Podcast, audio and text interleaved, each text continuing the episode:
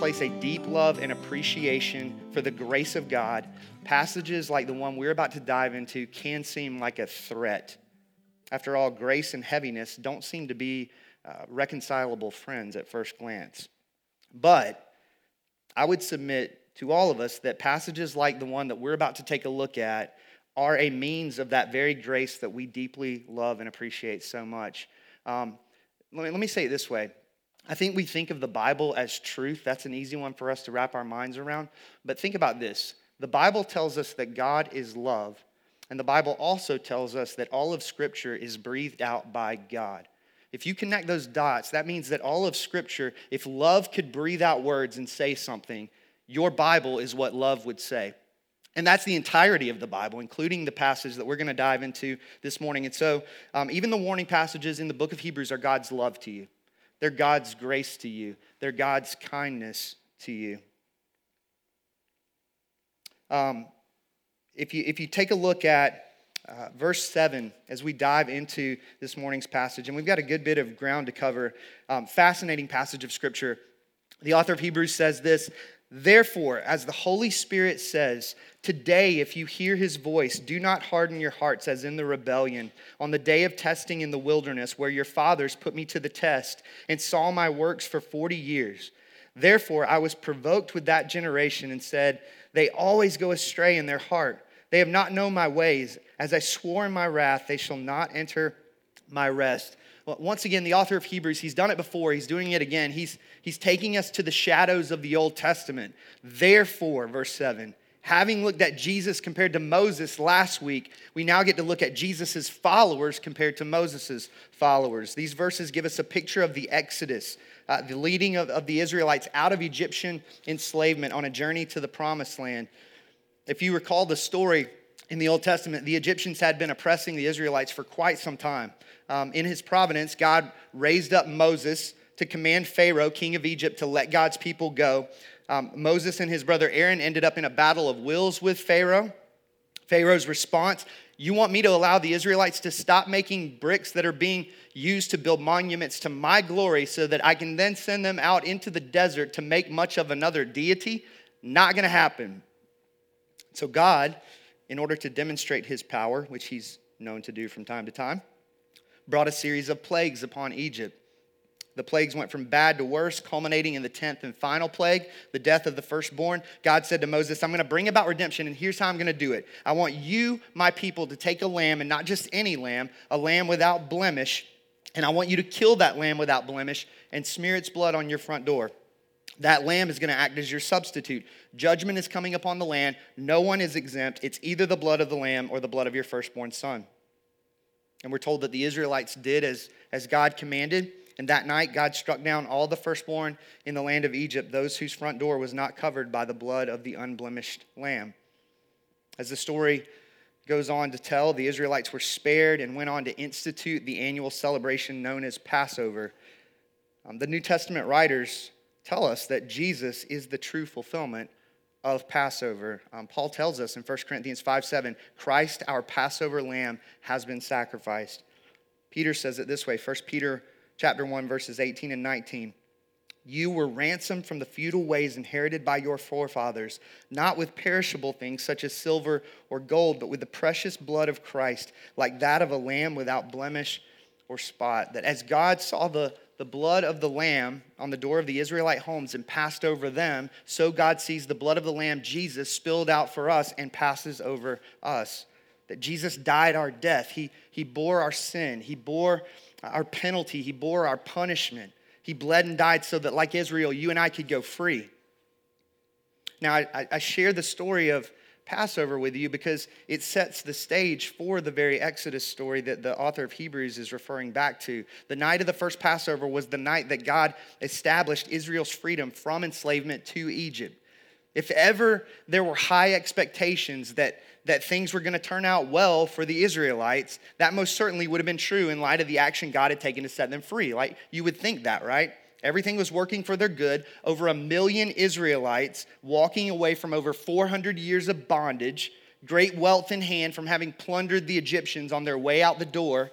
In God's providence, He had established a pillar of cloud by day and a pillar of fire by night to lead them to the promised land. Wouldn't that be nice if we left this place and we knew God's will because He just dangled a cloud over our heads and told us where to go? That would be amazing, right? Everybody would be a part of this church if that was what we were known for.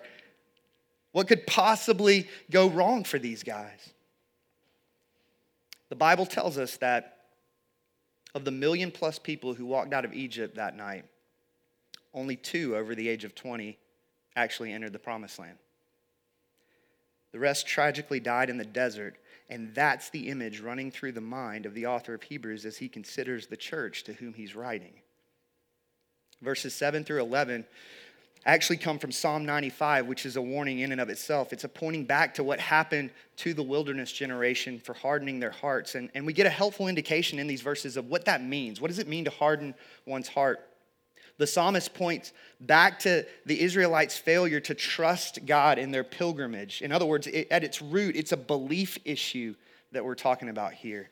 Um, in fact, the author of Hebrews is going to make that crystal clear in verses 12 and 19 as he talks about this issue of unbelief that once the Israelites, you could say, got past the honeymoon phase of being freed from Egypt, they began to question God as trials came. Is the Lord among us? Is he not? Their unbelief, their failure to trust God led to grumbling. It led to irreverence. It ultimately led to disobedience. And these are the concerns of the author of Hebrews for those to whom he's writing. He fears that, that they may be tempted to respond like the first wilderness generation of Israel, hardening their hearts in unbelief rather than trusting the Lord with softened hearts of faith. Coming back to that Exodus imagery, if Jesus is the true Passover lamb, then the church is the new wilderness generation on pilgrimage. That's you and me that you and I, along with those to whom this letter was written so long ago, are part of a new exodus established by Jesus. In fact, you see those words in Luke chapter 9, uh, verses 30 and 31. Jesus is on the Mount of Transfiguration with Peter, James, and John, his inner circle.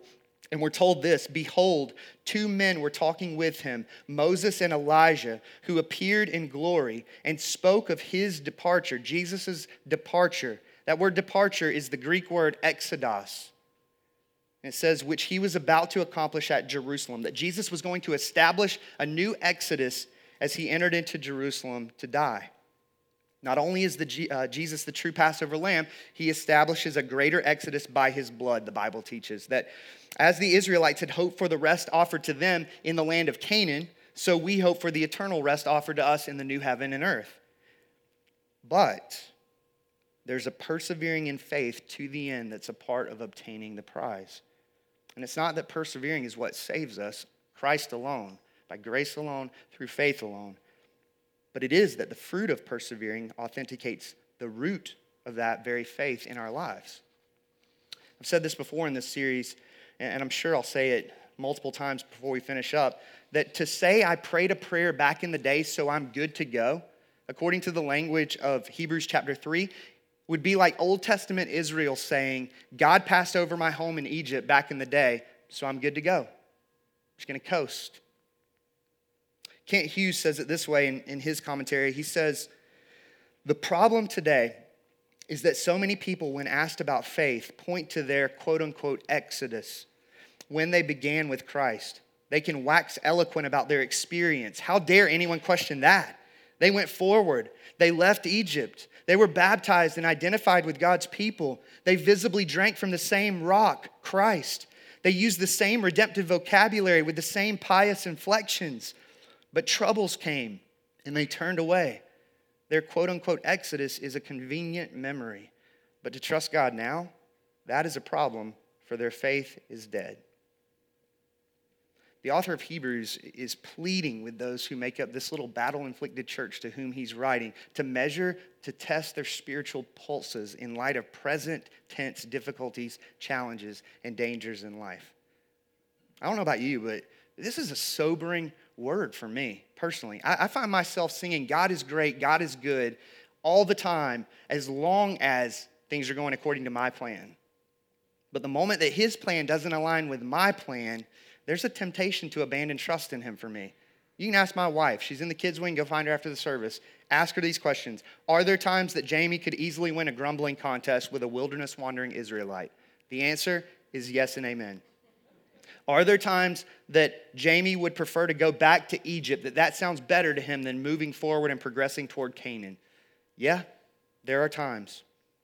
It's one of the reasons I'm so thankful for this book of the Bible because it, it, it helps me to, to measure my spiritual pulse, and in doing so, actually serves as God's kindness, as a helpmate in, in causing me to continue to persevere in the faith.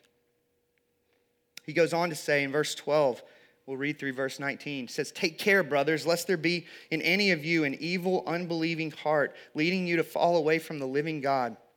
But exhort one another every day, as long as it is called today, that none of you may be hardened by the deceitfulness of sin. For we have come to share in Christ, if indeed we hold our original confidence firm to the end.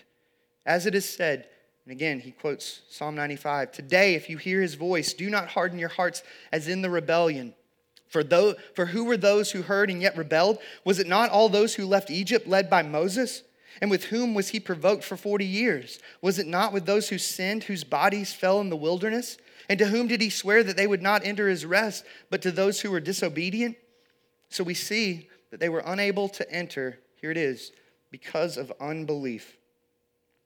That in spite of God's provision and protection in leading the Israelites out of Egypt, that first wilderness generation hardened their hearts in rebellion toward the Lord.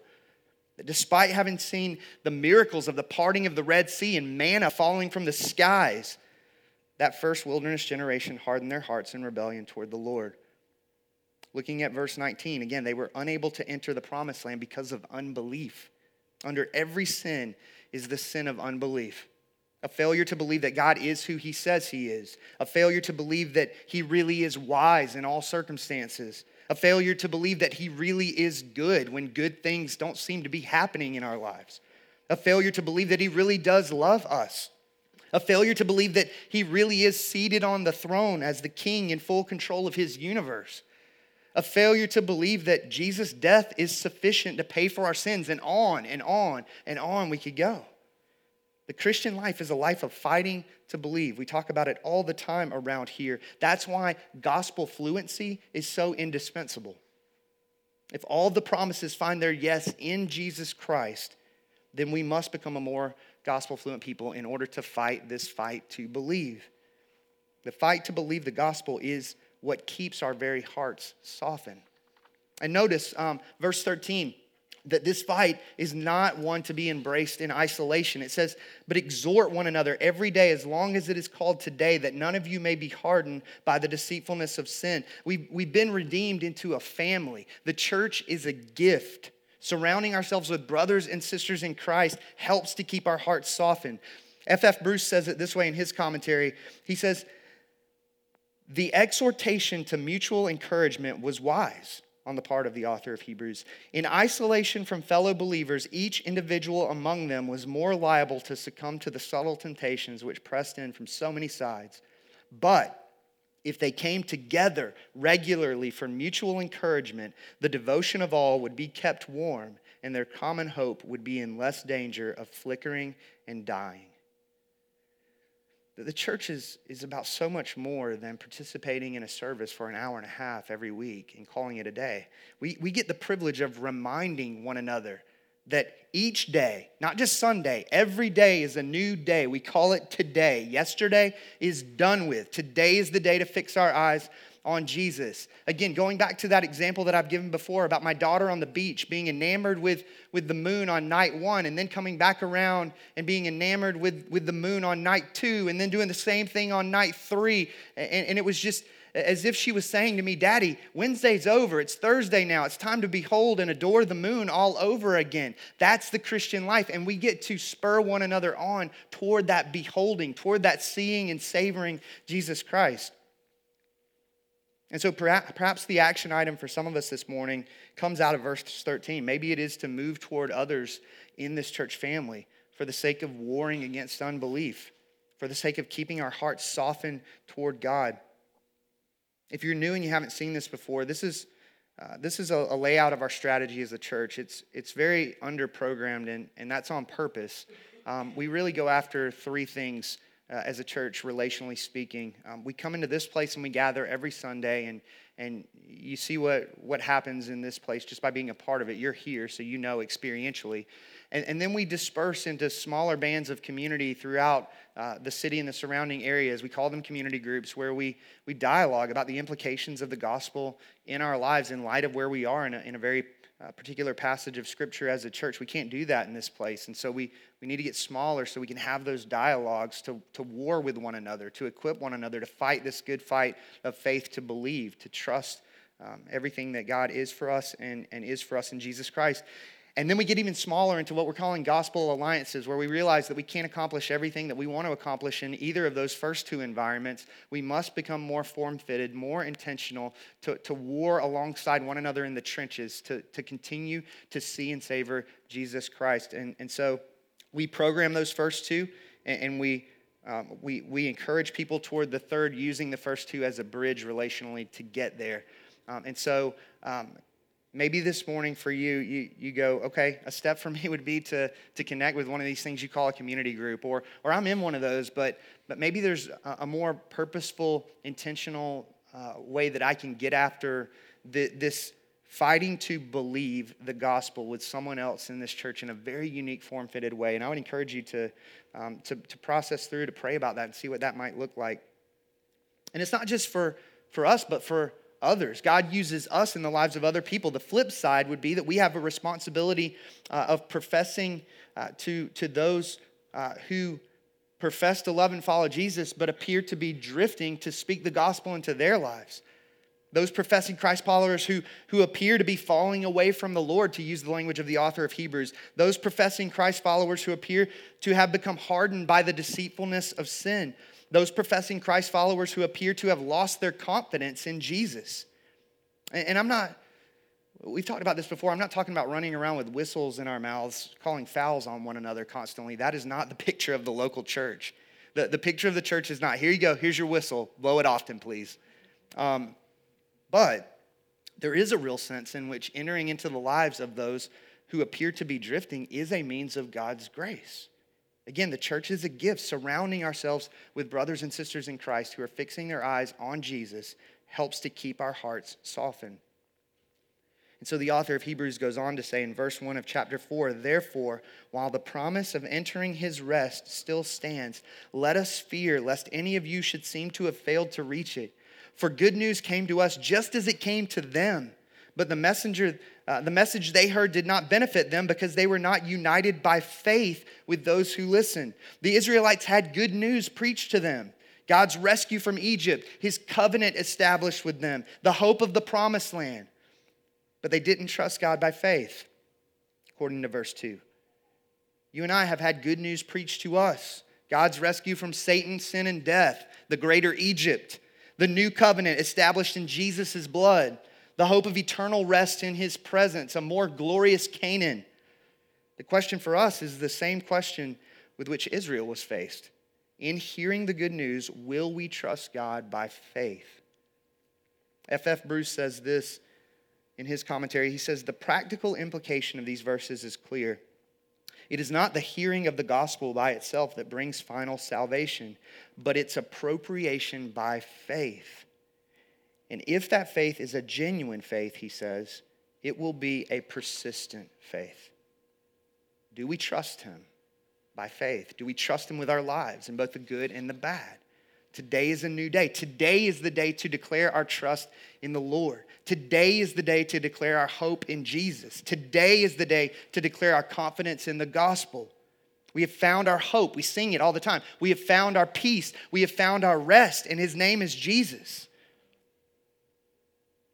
The author of Hebrews continues to make his point by, and this is where it gets a little technical, he, he actually looks backward and forward in human history at the same time. He, he goes back to the creation story, the very first chapter of human history, and he looks forward to the recreation story, the final chapter when Jesus returns to establish his eternal rest for us. He says this in verse 3.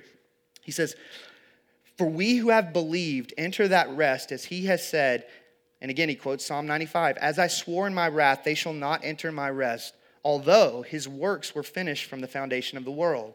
For he has somewhere spoken of the seventh day in this way. I love that. uh, scripture reference. If you don't know where it is, just say somewhere in the Bible it's spoken of um, in this way.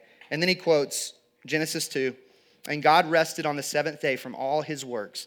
And again, in this passage, he said, They shall not enter my rest. Paraphrase, simply put, God's rest is a rest that was established in the very beginning, in creation, and it's a rest that the wilderness generation of Israel was invited into, yet they failed to embrace it by faith. And now he's going to track forward from that first wilderness generation in history toward David, and then toward the, the recipients of the letter uh, of this book of the Bible, and then to us ultimately today. He says this in verse 6. Since, therefore, it remains for some to enter it, and those who formerly received the good news failed to enter because of disobedience, that's the wilderness wandering generation of Israel. Again, verse 7, he appoints a certain day today, saying through David so long afterward in Psalm 95, in the words already quoted, Today, if you hear his voice, do not harden your hearts. It's not just the wilderness generation who was invited into God's rest, it's a rest that was available to people in David's day. God's rest was available to David's generation by faith. And it's available, it was available to the original recipients of this letter to the Hebrews, which is why he, he preaches this sermon using Psalm 95 here in Hebrews chapter 3. And it's incredibly good news for us that, that God's rest is still available to us today. As long as it's called today, you and I can fix our eyes on Jesus with the hope of present and future rest. Today is a new day. See and savor Him today. Abide in Him today. Again, going back to that word picture of my daughter on the beach. Behold, look at the moon, Daddy. Look at Jesus. Isn't He glorious today? And as we do, He brings rest to our hearts, both a future rest and going back to verse 3, uh, a present rest. In other words, there's most certainly a rest that's coming uh, for us in the eternal presence of God in the new heaven and earth. But there's also a present rest that's offered to us in pr- proportion to our trust in Him. That Jesus offers us greater peace and freedom than anything this world can offer.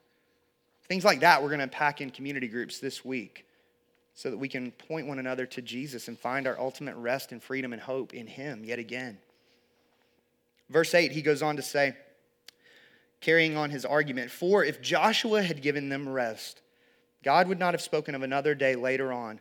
So then, there remains a Sabbath rest for the people of God. For whoever has entered God's rest has also rested from his works as God did from his.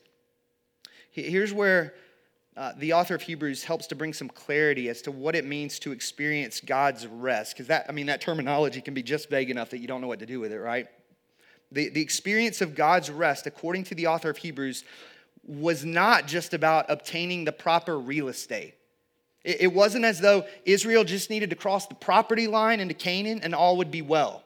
That's not it. We know that because the story of Israel after being led into Canaan under the leadership of Joshua, verse 8, is a story of rebellion, strife, and ultimately exile from the land altogether into Babylon. Joshua could not give the people true rest.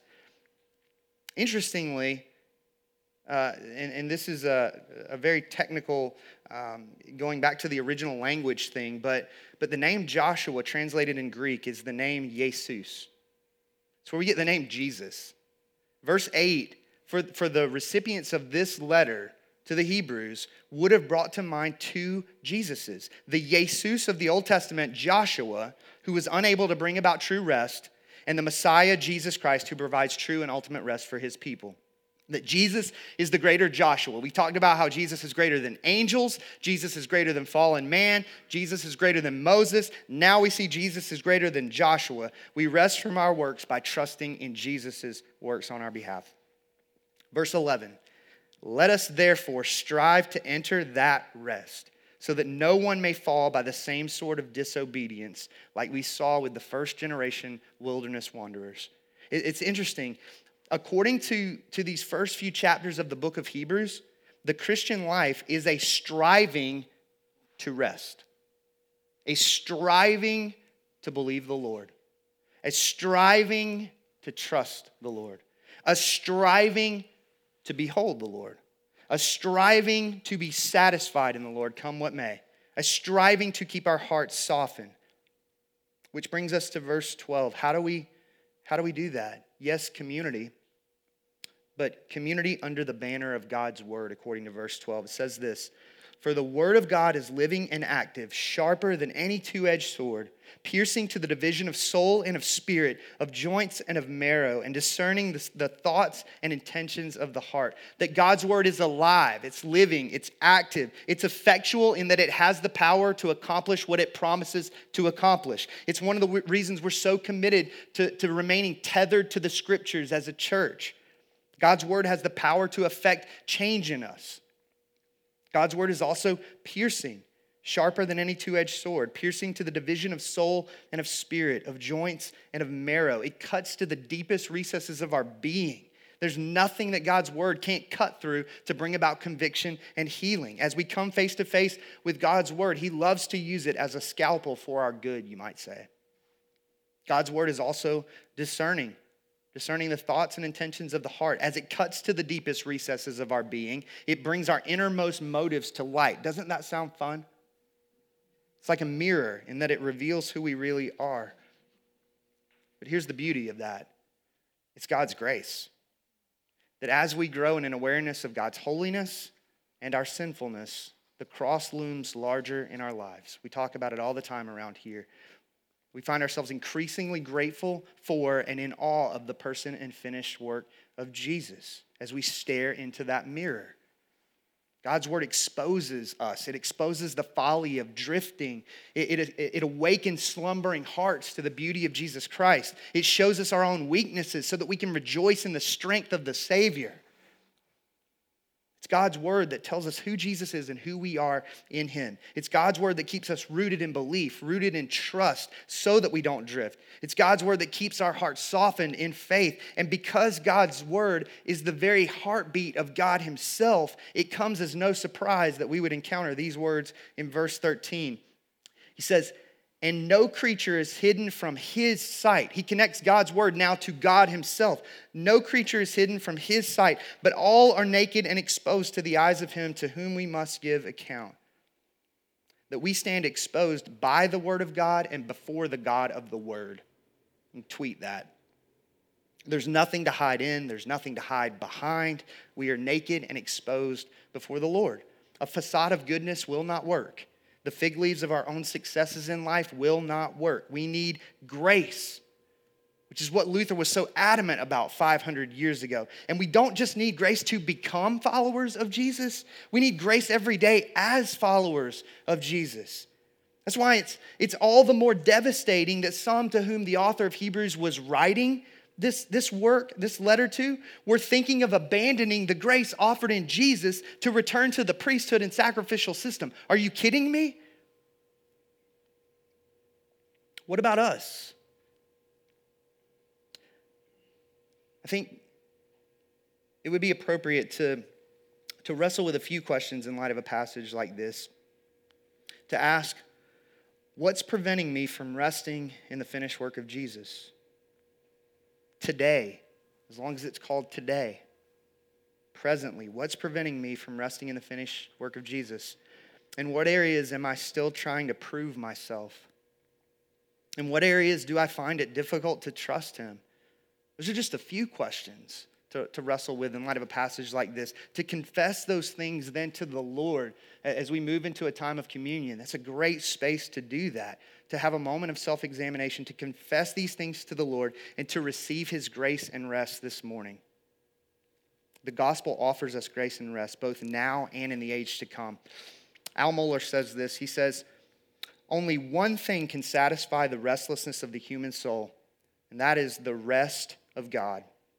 And the only way we can access God's rest is by faith in Jesus Christ, the one who secures God's rest for believers through his death and resurrection.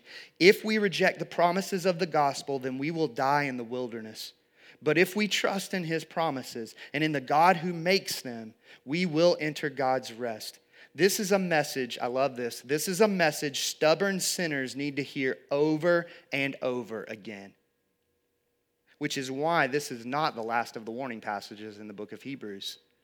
The author of Hebrews is going to continue to put the superior Son of God on display, and he's going to cause us to continue to stare in that mirror and, and have those moments of self diagnosis so that we run yet again to our fount, Jesus Christ. He is our rest. May we run to Him. May we cling to Him. May we see and savor Him.